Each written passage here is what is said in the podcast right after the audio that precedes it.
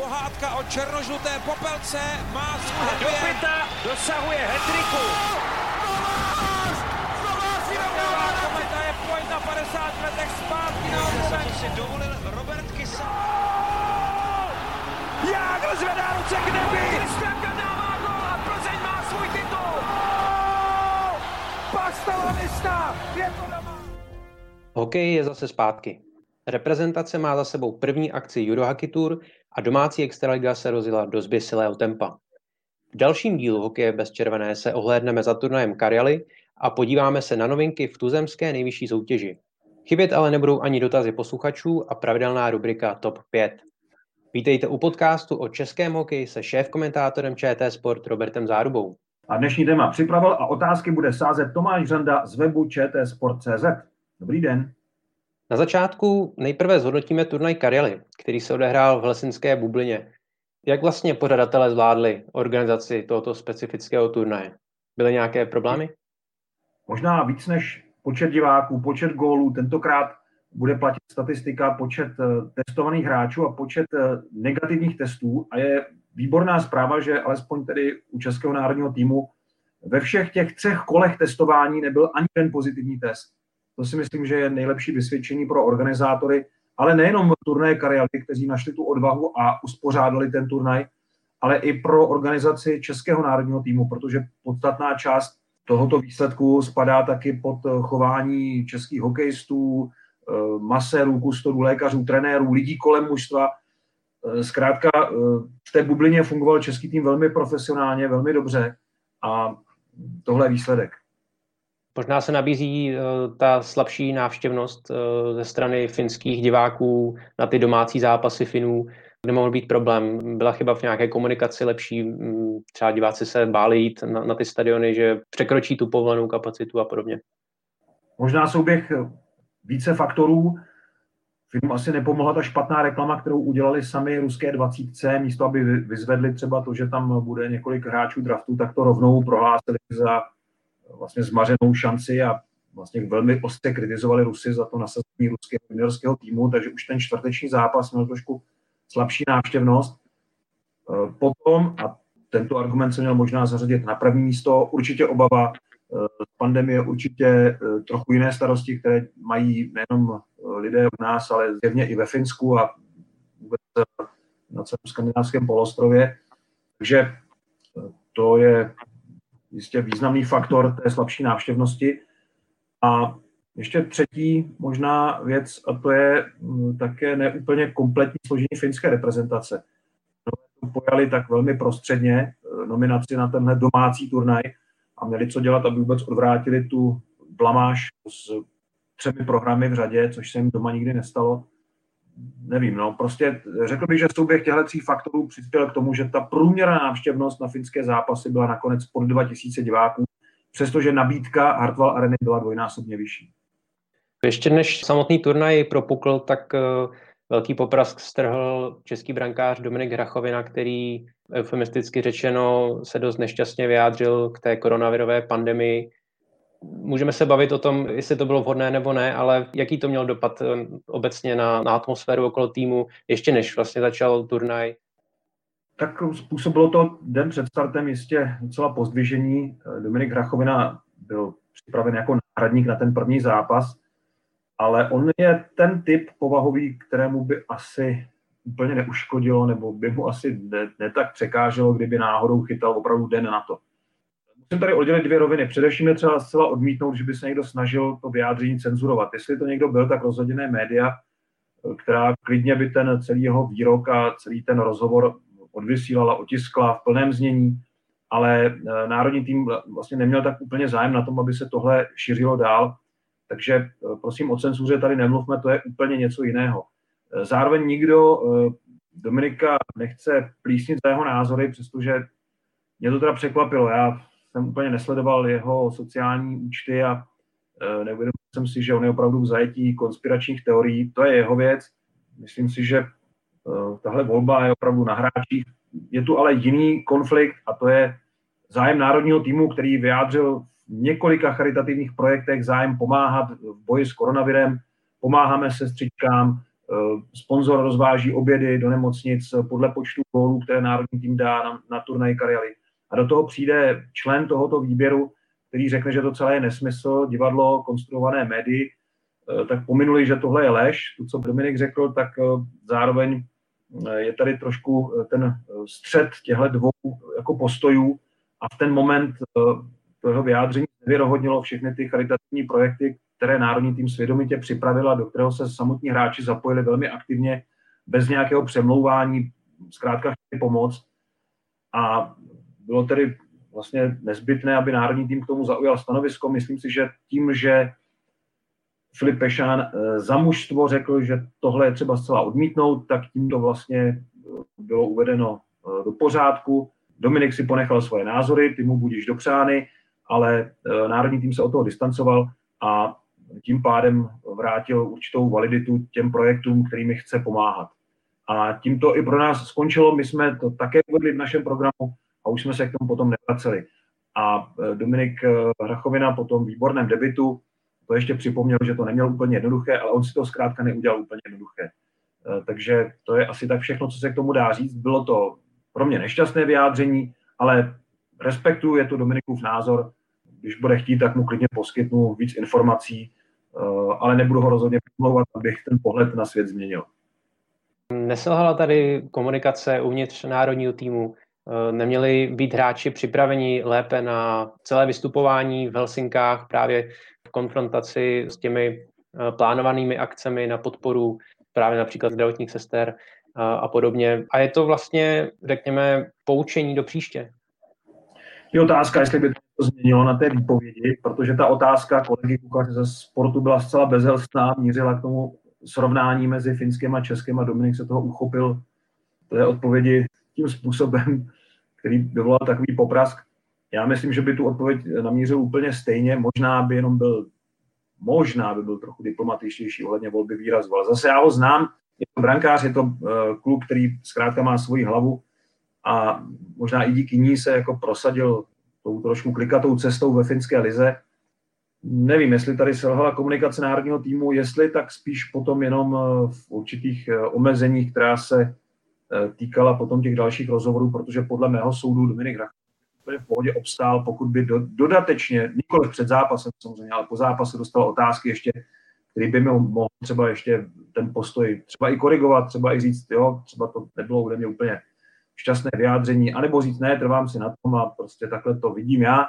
Zkrátka, eh, ten prostor pro vyjádření by brankář měl dostat. Ne, nejsou, hokejisté nejsou malé děti, aby nemohli si své názory obhájit, takže možná tohle bylo pro mě určité selhání, protože když jsme chtěli dělat rozhovor s Dominikem Rachovinou, tak jsme dostali upozornění, že bychom se neměli ptát na nic jiného než na hokejové otázky a to si myslím, že není správné. Když se tedy teď přesuneme eh, k samotnému turnaji a jeho hodnocení, tak eh, to musíme brát s určitou rezervou právě k těm specifickým podmínkám vlastně na straně všech týmů. Ale co naznačila první akce z českého pohledu, ať už z toho herního, tak i řekněme taktického hlediska? Já bych zase tak velké rezervy nedělal, protože český tým se představil v těch eh, prvních dvou zápasech proti Švédům a Finům velmi dobře. Myslím si, že Miloš Říha může být v hokejovém nebi spokojen, protože mužstvo pokračovalo v tom stylu, v kterém vlastně on viděl to národní mužstvo. Náš tým hrál aktivní hokej, snažil se určovat ráz toho utkání, často střílel, výborně hráli obránci. To bylo pro mě asi nejlepší zjištění, že ta střední záloha eh, finských a švédských beků už nestačí na tu špičku, kterou my jsme tam měli, nebo širší špičku, kterou jsme tam měli.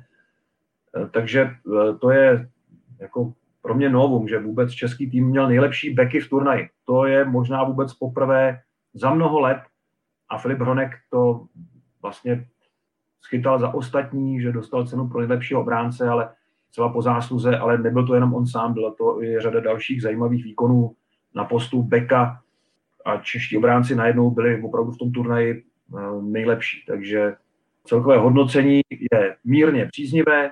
Samozřejmě tam ten poslední zápas s Ruskem, ale ten byl, ten byl zvláštní. Ten byl opravdu mimo obvyklá hodnocení, protože eh, polovina týmu eh, byla vlastně juniorská a tam to bylo spíš srovnávání nerozehraných českých juniorů proti skvěle trénujícím hrajícím a normálně fungujícím ruským velkým talentům světového hokeje. Hlavní trenér národního týmu Filip Pešán si pochvaloval, že tímto turnajem se otevřela další velká jména pro budoucnost českého hokeje právě v reakci na to zařazení těch eh, mladíků do české sestavy. Eh, k Rusku se ještě dostaneme, ale nebyl ten rozdíl mezi ruskými a českými juniory až příliš markantní? Byl a z těch důvodů, které jsem uvedl. Rusové hrají pravidelně buď KHL nebo Mezinárodní hokejovou ligu, což je vlastně druhá nejvyšší soutěž, ale na velmi dobré úrovni. Málo z nich hraje jenom už na juniorské bázi, to je už je výrazná menšina těch hráčů. Bylo tam eh, devět hráčů draftovaných v prvním nebo druhém kole v posledních dvou letech v NHL, takže opravdu eh, vypozorované talenty, které na sobě pracují. A bylo vidět, jaký hlad mají Rusové eh, v dobrém smyslu po, po velké kariéře hokejové. To je možná ten největší rozdíl. Jinak herní rozdíl byl samozřejmě markantní v tom, že Rusové, jak říkám, hrají. Hrají kvalitní soutěže. Čeští junioři teď nehráli a dokonce většinou ani netrénovali pořádně v tom posledním měsíci. A to se prostě v hokeji musí projevit. To nelze jen tak opomenout a tím, že přilepíte menovku na záda, tím ten hráč eh, vlastně nezíská zpátky to, co tím měsícem ztratil. Takže určitě rozdíl tam eh, viditelný byl. Vypadalo to chvílemi pro nás velmi neblaze s výhledem na to vzájemné utkání, které nás čeká v Edmontonu na mistrovství světa juniorů, ale neviděl bych to úplně černě, protože celá řada uh, hráčů se jevila velmi nadějně. Uh, tím, jak se zápas postupně vyvíjel, tak uh, řekl bych, že se ti kluci zlepšovali, nebo se rozhodně přizpůsobovali tempu, které Rusové měli opravdu impozantní, tak bych to neviděl tak pesimisticky. Ale jedno je jasné, v tom utkání s Ruskem nebudeme rozhodně favoritem na mistrovství světa juniorů, protože tahle dvacítka ukázala, že je opravdu mimořádně silná a že Rusové mají skvělý tým, který bude mít velké ambice na tom mistrovství světa 20. Právě tolik diskutovaná mladá zborná nakonec celý turnaj ovládla, když eh, vyhrála všechny duely a získala 8 z 9 možných bodů. Eh, v hodnocení turnaje ze strany trenéra Igora Larionova ani brankáře Jaroslava Askarova, který byl pravděpodobně nejlepším hráčem Ruska, ale nezazněla nějaká slova satisfakce eh, po mezinárodní kritice té ruské nominace složené jen z juniorů. Je tady nějaký posun eh, od těch dříve velikářských eh, vyjádření a někdy i excesů ze strany Ruska, ruských hráčů, případně trenérů, směrem k nějaké větší pokoře, anebo jde spíš jen o nějakou výjimku? Tomáši, musíme srovnávat adekvátní postoje, to znamená, vy jste jmenoval Eh, Igora Larionova a Jaroslava Askarova a nich žádná nabubřelá vyjádření nebyla nikdy předtím a myslím si, že se jich nedočkáme ani eh, v budoucnu. U Igora Larionova jsem o tom přesvědčen, u Jaroslava Askarova uvidíme, ten se ještě bude vyvíjet. Ale nabubřelá vyjádření nebo taková ta eh, trošku uh, ruská taková ta žurnalistika velkých slov a patetických titulků, Eh, ta přece jenom reagovala na ten úspěch eh, Rusů především v tom prvním utkání. Tam se opravdu slova jako zadosti učinění nebo Darda, kterou Finové strpěli ostuda pro finský hokej a, a vlastně taková ta ťavka, kterou dostali zpátky za tu kritiku Ruské federace, že si dovolila nasadit juniorský výběr na turnaj kariéry, to všechno zaznělo, nebo to všechno se napsalo. Ale Igor Larionov a Jaroslav Askarov patří momentálně, byť každý úplně z jiné generace, k těm velmi eh, střízlivě hodnotícím lidem, osobnostem, eh, které zůstávají velmi pevně nohama na zemi. Igor Larinov ostatně celým svým životem zůstává velmi střízlivým glosátorem hokejového dění a on před tím prvním zápasem, já jsem poslouchal eh, vlastně průběžně rozhovory ruské televize, které jsme uh, mohli odposlouchávat nebo odsledovávat, protože stejně tak oni měli k dispozici rozhovory naše, Eh, v té mezinárodní trase obrazové, eh, tak i po skončení turnaje mluvil pořád stejně, velmi uvážlivě, velmi rozumně, eh, s přesnými postřehy a bez nějakých velkých viditelných emocí, ať už ve formě nebo obsahu. A Jaroslav Askarov to má podobně, to je velmi skromný kluk, který přišel vlastně z Omsku do Petrohradu, z, pochází z velmi skromné rodiny, vlastně do svých asi 16 let vůbec nikdy nebyl třeba u moře na dovolené, tu poprvé viděl až při nějakém turnaji, který se konal někde v přímořské oblasti, takže eh, ten vychází z velmi skromných poměrů a myslím si, že ta mediální výuka ho ještě někam posune, ale třeba opravdu zůstane v tom stylu Igora Larinova velmi decentní v těch vyjádřeních. Takže u těchto dvou to nebylo zase takové překvapení, ale nedělal bych z toho úplný obrázek toho ohlasu, který vítězství ruské dvacítky vyvolalo eh, v jejich rodné zemi. No a jak hodnotit eh, zbylé účastníky turnaje a jejich přístup k tomuto helsinskému turnaji? Švédové si nechali dvakrát eh, utéct výhru v závěru, Finové právě odvraceli tu blamáž nuly na kontě získaných bodů. Hmm. Já myslím, že obě dvě země se přesvědčily, že už není možné spolehat se na to, vytáhneme jakékoliv hráče z naší nejvyšší soutěže, dáme z nich dohromady tým a ten tým bude v pořádku, bude konkurovat eh, Čechům, Rusům, bude prostě bude výborný. Švédové eh, na tom turnaji Karely eh, dopadli úplně stejně jako loni, kdy dali ještě teda o dva góly víc a zase o dva dostali, to skoro je zhruba podobné. A taky tam tehdy hráli s takovou, řekněme, zálohou, s, takovou, s takovými středními hráči ze své nejvyšší soutěže. A to už dneska nestačí. Pokud český tým vybere opravdu kvalitní mužstvo a tenhle tým, přestože to byla třetí varianta, kterou měl Filip Pešán připravenou, tak kvalitní byl.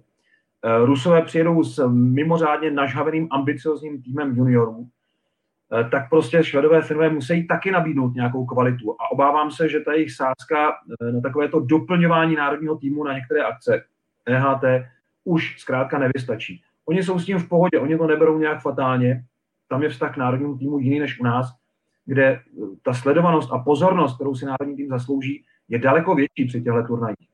A hráči berou národní tým, řekl bych, výrazně jinak než Švédové a Finové, kteří přece jenom dřív, v dřívějším věku, dřív než těch 30 letech, kdy už ti borci mají právo na nějaké odmítnutí, odpočinek, na nějakou individuální domluvu s trenérem, trenére nechte mě, já potřebuji do, doléčit něco, jsem utáhnej, neviděl jsem rodinu, Eh, to se samozřejmě i v téhle době děje a ta pandemie přispěla k tomu, že těch případů bylo asi víc, ale ve Švédsku je to masovka. Tam, tam ti hráči opravdu, eh, řekl bych, eh, k té reprezentaci mají vztah až někdy na jaře. A u nás je to jinak. A je úplně úžasné, že k tomu týmu se prostě připojí kluci jako bratři z Hornové, kteří přiletí z Chabarovska přes celou země kouli, no, přes půl světa, že tam chtějí hrát Eh, hráči ze Švýcarska, Jan Kovář, kdyby nebyl eh, zdravotně disponován, tak by asi taky eh, jel reprezentovat. Přestože ten turnaj jeho pozici v národním týmu změnit nemůže, ta je jasná, ale prostě chtěl si zahrát, chtěl zažít tu atmosféru v kabině. A ten vztah je prostě jiný. Takže švedové, finové si myslí, znovu, že takhle, ano, můžou takhle ty týmy skládat, pak je otázka, jestli náhodou nedostanou trošku silnější Eh, tlak a nebudou eh, mít trochu problémy s vlastními sponzory, kteří nebudou chtít vidět eh, švédské a finské týmy vlastně v takovéhle výsledkové bídě. A jistě, že taky prestiž potom toho turnaje trochu utrpí, protože Finové doma moc nepřesvědčili, nakonec byli rádi, že neskončili poslední. A to asi není to, proč Karela dává peníze do toho turnaje, proč chce mít ten turnaj, protože samozřejmě tu byl i návrh Českého svazu ledního hokeje, aby se místo turnajů hrály dvojzápasy, které by byly z hlediska pandemie bezpečnější. Eh, Finové za každou cenu, cenu chtěli ten turnaj uspořádat. Eh, je otázka, jestli teda tím pádem neměli mít i trošku silnější mužstvo, aby povolili opravdu své nejlepší hráče nejenom z finské soutěže, ale třeba i z těch dalších lig, eh, protože Švédové Finové programově vynechali úplně KHL. Takže to hodnocení jejich eh, nemůže být dobré, protože nebyla dobrá ani ta skladba toho mužstva. Nic proti těm hráčům, ale těch debitů prostě bylo eh, hlavně na finské straně na domácí turnaj opravdu až příliš.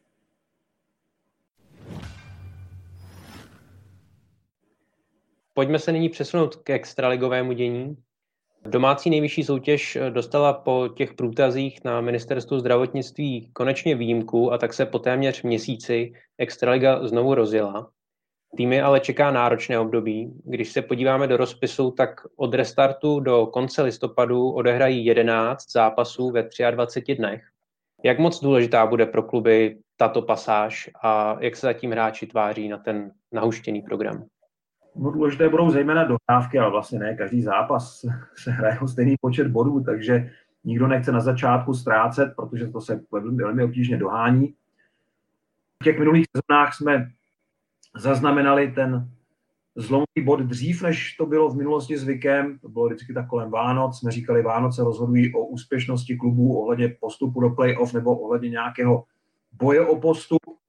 Tam se to začalo dělit na kluby, které mají přece jenom nějaký polštář, nějaký, nějaký klid a možnost uh, přečkat bez nějaké úhony v tabulce krátkou výsledkovou krizi. A na týmy, které už jsou v krizi a už potřebují nutně sérii vítěznou, sérii, kdy budou body přisouvat a budou se dotahovat. A to úplně není rozjedané sezóny úplně jednoduché. Takže uh, dřív to bylo kolem Vánoc a loni, předloni už to bylo dřív, už to bylo uh, v tom podzimním programu a letos se zdá, že to vlastně bude od začátku. Je tu ale jeden Eh, zásadní nový faktor a to je nesestup, tedy vlastně něco, co dává těm týmům relativní klid, že vlastně se nemusí bát. Eh, přijal jsem to jako nutné zlo téhle sezóny, ale výhledově doufám, že se vrátí ta zdravá výměna klubů mezi dvěma soutěžemi profesionálními, které máme. Ten vztah se dá všelijak upravit, ale eh, vlastně to uzavření myslím, že by nepřineslo nic dobrého. No a je to tedy důležitá část, kdy kluby budou muset eh, vlastně bezpořádné přípravy zvládnout nejnabitější podzim vůbec eh, v posledních letech v extralize, jaký jsme měli, takže to bude určitě zajímavé. To bude zajímavé. Já jsem zvědav, kde budou eh, týmy brát fyzicky i herně. A jak se na to tedy tváří hráči, na ten rychlý sled zápasu za sebou, kdy se hraje prakticky jednou za dva dny? Berou to tak, že to je zkrátka naplánované, hráči eh, chtějí zažít zápasy alespoň na ledě, byť bez diváků, eh, nechtějí jenom trénovat na suchu, nechtějí jenom trénovat, i když ta utkání bez publika jsou trošku zvláštní a myslím si, že oslabují výrazně výhodu domácího prostředí v některých případech. Eh, hráči jsou s tím smíření a myslím si, že budou radši hrát, než jenom trénovat, protože to je eh, v téhle době zkrátka by bylo hodně smutné, takže berou to tak, že to tak je. Prostě myslím si, že nejsou žádné extrémní názory v tomhle eh, punktu a hráči, kteří původně třeba nechtěli vůbec hrát bez diváků, tak teď vydali všechno pro to, aby mohli vůbec trénovat na ledě a vůbec i třeba hrát. Tak si toho začínají možná trošku jinak vážit. Kromě výjimky se extraligové kluby dočkaly také schválení dotačního programu COVID Sport 2 Ministerstva průmyslu a obchodu ve spolupráci s Národní sportovní agenturou. Na každého zástupce nejvyšší soutěže by tak měla přijít podpora ve výši 12,5 milionu korun. Není to ale pro české hokejové kluby málo? Kdybychom tu otázku položili každému ze 14 manažerů, kteří mají na starost ekonomiku klubu, každý vám řekne, že ne, že to nestačí, že to je málo ale bude záležet na tom, kdy přijde druhá splátka, kdy přijde další podpora, protože na 12 milionech by to opravdu stát nemohlo ta sezona při ztrátách, které kluby utrpěly. Takže uvidíme. Zatím eh, je to dobrá pomoc. Klubům pomůže překonat teď tu období bez diváků a taky samozřejmě bude záležet, jak dlouho se bez diváků s prázdnými tribunami bude hrát. Pokud by to mělo být třeba celou základní část, tak se obávám, že těch 12 milionů stačit nebude. V této souvislosti se asi nabízí to, že vlastně kluby se budou snažit eh, tlačit na vládu a na ministerstva, eh, aby se diváci vrátili na stadiony. Dá se to nějak eh, očekávat, řekněme, v nějaké relativně blízké době? Kdybych si měl typnout, tak bych spíš sázel na odpověď ne, protože výsledky té pandemie, tedy ne sportovní, ale výsledky ohledně počtu nakažených lidí, počtu úmrtí, eh, všechny ty poměry, které jsou prostě důležité pro vyhodnocení nebezpečnosti té nemoci, tak eh, zatím nejsou tak nízko, abychom měli nějaký výhled časový a mohli říct, ano, za 14 dní to bude v pořádku, za 14 dní můžeme vracet diváky do hlediště. Takový ukazatel naděje zkrátka tady není. Takže já si netroufám tvrdit žádné datum, ani nějaký výhled. Eh, opravdu tohle přenechme lidem, kteří tomu rozumí opravdu a eh, jsou v této věci vzděláni. Ale eh, jedno je jasné, že pro kluby každý zápas bez diváků znamená další ztrátu. Takže liga je sice naplánovaná, hodně těch věcí se má a musí dohrát už teď na podzim. Ten rytmus úterý, pátek, neděle, který, do kterého naskočíme příští týden, tak ten bude trvat opravdu až do poloviny ledna. Ale je důležité, že každý odložený zápas už má svůj termín, Extraliga má svůj jízdní řád a všichni lidé, kteří řídí tuhle soutěž, myslím si, odvedli velmi dobrou práci, včetně toho lobbingu v dobrém slova smyslu, který eh, podnikl Milan Hnělič pro profesionální sport v Národní sportovní agentuře.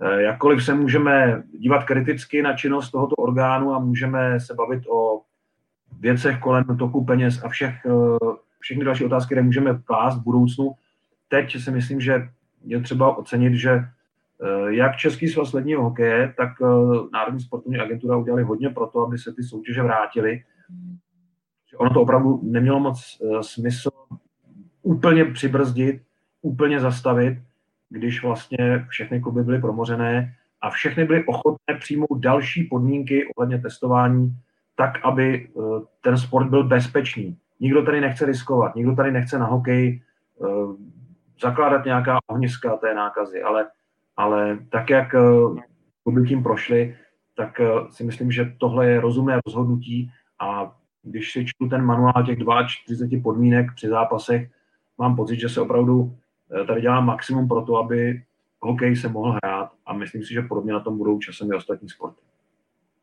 V souvislosti s nucenou přestávkou sáhly některé týmy po tréninku na stadionech v zahraničí, případně po venkovním kluzišti v Dobříši. Trénink na ledě si pochvalila řada z nich. My teď máme odehrány dva hrací dny, Můžeme už eh, teď mluvit o určité výhodě těch klubů, které právě využili tuhle možnost eh, trénovat zahraničí na ledě oproti těm, které naopak tuhle možnost eh, neměli nebo nemohli využít. Nechci se úplně vyhnout ale tohle poznáme opravdu až po nějakém delším časovém úseku, řekněme po pěti, šesti zápasech, protože teď ještě stále ty kluby mohou žít určité jakoby fyzické euforie z toho, že se zase hraje. Ale později opravdu se ukáže, jak moc dobře připravené ty týmy jsou. Na druhou stranu Třinec, který měl vlastně nejdelší pauzu mezi dvěma zápasy a tím pádem určitě i uh, nějakou no, dost velkou v tréninku, tak vypadal v obou těch zápasech uh, velmi slušně, v Karlových Varech dokonce výborně. Tak je otázka, jestli to opravdu bude nějaký zásadní faktor. Ale já bych ještě počkal s tím hodnocením a s přesnou odpovědí na tuhle otázku a už ji ani nemusíme dávat, vy sami to uvidíte v příštích dvou týdnech. V zápřahu budou kromě hráčů také rozočí. Eh, sudí v utkání Liberec Olomouc eh, prožili opravdu perný den, kdy museli posuzovat s pomocí videorozočího tři gólové situace, z nichž dvě byly dost nejasné nebo diskutabilní. Mám na mysli odvolané góly olomouckého Lukáše Kučery a také libereckého Tomáše Hanouska. Eh, rozhodli muži v provovaném potažmo videorozočí správně v těchto případech? Myslím si, že ve prospěch eh, přesných rozhodnutí to bylo 2-1. To jedno rozhodnutí sporné já vidím v libereckém gólu. Rozumím té pozici, v které rozhodčí byli. Ono by to bylo třetí rozhodnutí proti Olomouci v Liberci eh, a rozhodnutí v situaci, která byla velmi hraniční. Rostislav Oleš, který stál vlastně před brankovištěm, ale zasahoval zadní částí té výstroje do té pomyslné zvednuté přímky nad brankovištěm, což je území, které patří brankáři, eh, tak zkrátka eh, porušil pravidla. Byť to porušení bylo tak mírné, že bych rozuměl i té toleranci, že by ten gol platil. Ale pokud by to potom někdo reklamoval podle pravidel, měl by bohužel pravdu. Protože brankoviště není jenom ta placka modrá na ledě, brankoviště je prostor, který se zvedá kolmo nad touhle plochou. Takže pokud Rostislav Oleš stál správně, Brusle měl mimo brankoviště, ale zasahoval výstroj dovnitř a buď eh, atakoval brankáře, nebo mu bránil ve výhledu, splněná byla ta druhá podmínka, tak branka nemůže platit. Ale je to tak. A tohle rozhodnutí bylo ještě víc eh, hraniční než to první při golu Lukáše Kučery. No a eh, ten třetí moment, podle mého soudu David Ostřížek natlačil Davida Grigera na brankáře Konráda. Tam to postrčení bylo vidět. Jistě, pokud ten hráč jede tím směrem a je přistrčen, musí rozhodčí posoudit, zda se mohl nebo nemohl tomu kontaktu s brankářem vyhnout. Podle mého soudu se tahle branka dala pískat možná nejblíž byla k, k pravidlům, ale rozumím té pozici, že ta situace byla taky sporná a že třetí verdikt proti Olomouci by byl vlastně dost krutý, ještě víc než ta předchozí dvě rozhodnutí. Takže eh, nezávidím to vůbec rozhodčím ani s tou pomocí videa a je samozřejmě eh, věcí výkladu pravidel v některých případech, ale v některých případech nikoli, v některých je to jasné, jak to rozhodčí tu situaci posoudí. Nakonec Liberec ten gól navrh dal stejně, takže možná ta pozornost na tyhle tři sporné momenty není tak výrazná, ale rozhodčí o tom jistě budou ještě diskutovat a já si počkám na ten výklad ještě, který k tomu bude, uh, protože rozhodčí vždycky ty, uh, právě tyhle hraniční situace rozebírají. Nekončí to tím, že se něco rozhodne na ledě, ale rozhodčí potom ještě dostanou k dispozici vlastně manuál a něco jako soudní verdikt, aby příště věděli, ano, tohle je situace, která je opravdu velice těsná a rozhodnuto bylo správně nebo rozhodnuto bylo špatně. Zhuštěný hokejový program se projeví také ve vysílání ČT Sport a webu čtsport.cz. Jaké zápasy do konce listopadu diváky čekají a co rozhoduje o jejich nasazení do vysílání? O jejich nasazení rozhoduje pestrost. V tomhle případě jsme ustoupili poněkud z té atraktivity prvoplánové a snažili jsme se všem klubům dát alespoň nějaký hokejový zápas pokud možno i doma, takže doma vlastně v této sezóně máme v plánu všechny týmy alespoň jednou, některé víckrát, samozřejmě některé mínkrát. E, zatím e, ten počet vypadá tak, že e, je to od dvou do pěti zápasů, ten jeden zápas Vína nám tam vypadl, takže na něj budeme myslet ještě v některém dalším období, ale ten rozptyl mezi nejvysílanějším a nejméně vysílaným týmem je podstatně menší než ve stejné fázi sezóny v minulých letech. To je první faktor, eh, který byl pro nás eh, při volbě televizních utkání důležitý. Eh, potom samozřejmě jsme hleděli i na to, aby se týmy pokud možno střídali. Tím, jak vlastně odpadly takové ty klasické dohrávky a všechny úterky byly vyčleněny na větší počet dohrávek, tak to zároveň dává větší možnosti výběru. Eh, znamená to, že jsme tedy se snažili ty kluby střídat tak, aby pokud možno nešli dvakrát za sebou. Ono to někdy z tomu nejde úplně vyhnout, ale byl to jeden eh, z plánů, který jsme při nasazování zápasů měli. No a třetí důležitý faktor je eh, vstřícnost klubů ohledně časů. Tím, jak se hraje bez diváků, tak kluby jsou najednou mnohem flexibilnější a mohou hrát třeba ve středu v 15 hodin Hradec Králové nastoupí s Vítkovicemi k televiznímu utkání to by asi normálně ve všední den nešlo, protože na takový zápas by přišlo méně lidí.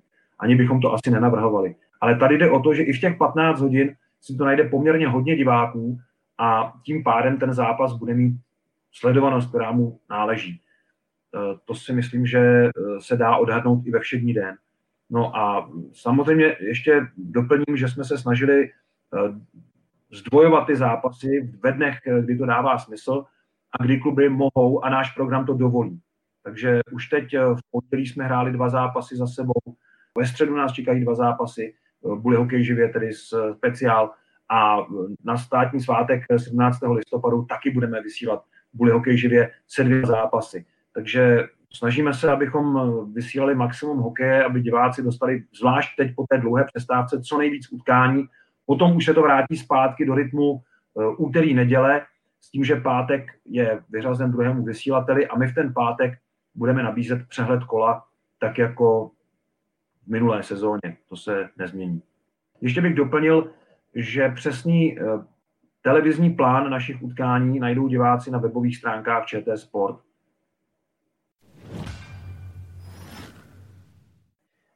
Přesuneme se nyní k otázkám našich posluchačů. Já jen připomínám, že dotazy můžete klást pod našimi podcasty jak na YouTube kanálu nebo sociálních sítích ČT Sport, tak také na Twitteru Roberta Záruby. Vraťme se na úvod eh, ještě k turnaj Karialy, kde se úspěšně představila mladá zborná. Petra Knapka by zajímalo, zda se dá očekávat, že Rusové nasadí dvacítku také na domácím turnaji v Moskvě. Určitě ne, protože v té době už bude ruská dvacítka v Edmontonu a bude vcucnuta do bubliny juniorského mistrovství světa, kam budou týmy přelétávat zhruba dva týdny před začátkem šampionátu. Ten začátek je stanoven na 25. prosince. Pohár prvního programu se tedy odehraje zcela jistě bez ruské dvacítky. Otázka je ale, jak zareagují ostatní země. Dokonce, nemyslím, že to je úplně reálná varianta, ale dokonce v zákulisí probleskly i nějaké informace o tom, jestli ten turnaj nevynechat, jestli Rusům neoplatit tu návštěvu dvacítky na turnaj Karely, ale po tom výsledku si nemyslím, že by to bylo úplně moudré, takže pokud ten turnaj v Rusku bude, tak bude se seniorskými reprezentacemi. Teď se přesuneme trošku do první ligy. Eh, Michal F. by chtěl vidět, eh, jak to vypadá s šance ligou, tedy s jejím restartem a jak to bude s testováním a potažmo jeho cenou vzhledem k finančním možnostem klubu. Ještě větší problém než u extraligy, protože kluby šance ligy mají nižší příjmy, nemají takové možnosti a nevím, jestli vydrží testovat dvakrát týdně. Takže první věc, datum návratu. Dneska jsem četl, že by to mohlo být 21. listopadu, možná 30. listopadu. Já bych to odhadoval spíš později. Každopádně program se bude zřejmě redukovat v téhle soutěži. To je první moment. A ten druhý jsou testy. A tam už některé kluby třeba se tím dali najevo, že na to, aby platili ty drahé testy 2000 na test, na to kluby nemají. Takže je pravděpodobné, že se půjde cestou levnějších testů, pokud eh, dostane ta soutěž na to výjimku a dostane vlastně povolení hrát za těchto okolností. Pokud ne, tak je otázka, eh, jestli některé týmy nezačnou ještě později, protože eh, s tím testováním by to pro kluby bylo asi finančně nedostupné. Je pravda, že zhruba tou dobou druhého termínu startu, o kterém jsem mluvil, bude končit nouzový stav v České republice, takže zase je možné, pokud bychom eh, byli svědky ústupu pandemie, tak eh, že se eh, změní i podmínky pro trénování a hlavně pro zápasy klubů v nižších soutěžích. Ale to je velký otazník. A v závěrečném dotazu ještě v první lize zůstaneme. Radek Šťastný se ptá, zda by se právě v Setín mohl znovu objevit v extralize. Určitě mohl. Otázka je, jestli už teď. Řekl bych, že tam jsou uh, i další adepti. Bohužel uh, my jsme měli připravený na tenhle podzim ze šance ligy uh, docela obsáhlý hokejový program, který jsme vysílat některé zápasy. Teď momentálně je i s tímhle vlastně konec, nebo tenhle plán je momentálně přerušen. Takže nemáme úplně možnost se podívat, jak eh, si eh, ten který klub stojí. A přiznám se, že neumím teďka odhadnout po té krátké době, kdy se šance Liga hrála, dlouhé pauze, která následovala, jestli na to ten klub má nebo nemá. To zase takový střelec opravdu nejsem, abych tohle typoval.